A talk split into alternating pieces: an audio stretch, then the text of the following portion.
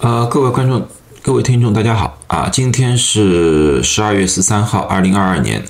啊，今天呢，因为我昨天做的视频之后，有些人在问我说，最近大家又在传一个东西叫地狱犬，问我知不知道？我说我知道，我听说过这个名词。那么大家说是不是很恐怖？我说这个名字挺恐怖的啊，但是这个东西并不恐怖。那么地狱犬到底什么东西来的？第一犬其实就是一个新冠的新的一个变异，然后在网络上面呢，有些人开玩笑说这是第一犬。其实，在美国，我们基本上没有人用这个名词啊。你如果去看英文的那个报刊也好，英文的呃那个自媒体也好，你只大概只有在十一月十五号之前有人用过几次，后来就没有人再用了。啊，呃，但是呢，这个名词不知道为什么呢，在那个中文媒体里面呢，就反而变成了一个转广为传播的一个名词来的。那么，看看什么是地狱犬啊？地狱犬是一个非常形象的一个东西来的，这个就地狱犬。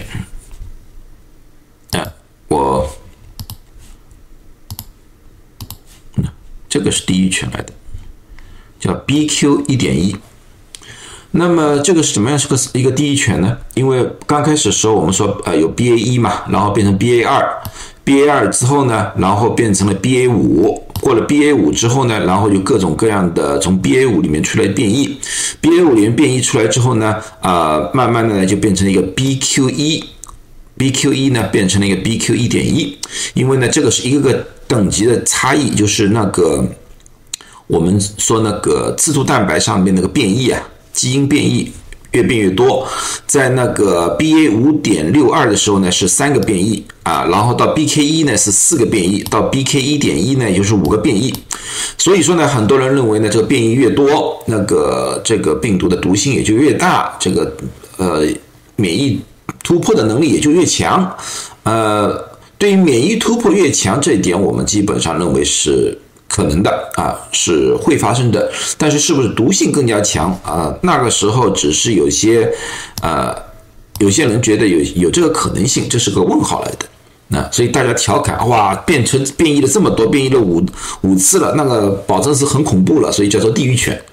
啊。这个就地狱犬的这个名字的来历。那么地狱犬这个东西现在在整个世界上的那个分布情况怎么样呢？OK，这是美国的。新冠的变异图啊，你我们也看到了，在九月份的时候，主要是 BA 五，然后 BA 五慢慢慢慢减弱，然后变成了 BQ 一，记住我刚的 BQ 一，然后呢，现在的 BQ 一呢保持稳定，BQ 一点一，这个就是地域权这一绝是地域权开始逐步上升了。那么确实可以看到 BK 一点一一啊，就是那个地域犬的那个变异，确实存在于一个免疫突破，或者说。逐步的变成一个主体的一个可能性，那么估计呢，一一般来说，在美国这个情况呢，大概一月份到两月份呢，会成为一个主要体，啊，所以这个传染性确实存在。但是我们也看到了，随着 BK 一点一的增加，这是美国的每天的确诊人数，确诊人数基本上没有什么变化。啊，当然有些人说这个数字不准，我完全正确，我每次都说了这个完全正确，所以我一般都是用死亡和住院，因为死亡住院往往就需要做一个新冠测试。那个这是死亡案例，死亡案例我们也看到了，也是保持稳定，还有一点下降的趋势。住院啊是有点起伏了。但是和上个星期相比，下降了百分之二点八。那么上个星期为什么会上升？很简单，因为在前面一个星期是美国的一个大假期——感恩节，很多人旅游，所以造成了一定的上升。啊，但是从整个疫情图来看的话，从疫情开始到现在的话，只是一个小幅度上升，然后又处于一个平缓阶段。所以，虽然说这个地域权在美国逐步占领了。主导地位，因为现在已经有百分之三十是这个地狱犬的病毒，但是它并没有造成过多的住院和死亡，都没有，说明这个地狱犬的毒性在美国危害不大。那么为什么我要强烈提出美国？因为美国你们要看到，已经经历了这么多波，很多人都有一点免疫，虽然我们再三说有重复感染的可能性。但是群体免疫也同时存在，只是这个群体免疫没有我们过去想象的这么好，就能达到百分之一百，还是有一批人由于病毒的变异会重复感染，这是肯定的。我相信中国经过这一波之后，也会有重复感染的人群，但是绝对不会是主导的，因为现在所有的变异都是按照奥密克戎的方向发展。我相信经过这一波之后，下一波应该也是 BK 一点一，那么基本上应该是在中国新年附近或者中国新年以后这一波会到中国。啊，然后就和全世界完全接轨，全世界有什么变异，中国又有什么变异，所以就不必要过度的情况了啊！因为通过这一波，中国有很多都有全呃群体免疫的一个基础了啊。那么有些人说，哇，日本现现在不是死亡案例很多，住院的案例很多吗？这点也是正确的，但是大家忽略了一点。这是欧美国家的，因为这里是美国的百分之五十二，百分之五十二这么长，因为它是把 BQ 一和 BQ 一点一混合在一起了，所以这里面一部分是地域犬啊。英国也是百分之五十五是 BK 一和 BK 一点一的混合，百分之五十五啊。但是日本 BK 一和 BK 一点一的组合只有百分之六点一。所以是一个很小的量，所以不可能因为这个小的量而造成整个日本的疫情的一个大的变化。因为美日本主要的一个变异群还是 BA 五，BA 五是它的最主要的，这个和中国非常相似，所以以后几波。基本上可以和日本和韩国基本上可以很接近，因为他们这里那边的流行株和中国将会非常相似，非常接近。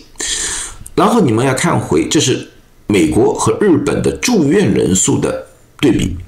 你们要看到，美国在前面有几个很大的波，所以出现两种情况：有一部分的人因为新冠的住院重症而死亡了，这个。是很伤心的，因为很多人说我我说这种东西的时候非常冷血，好像没有感情。其实告诉你们，没有人比我更有感情，因为你们在过去两年当中从来没有经历过我所经历的。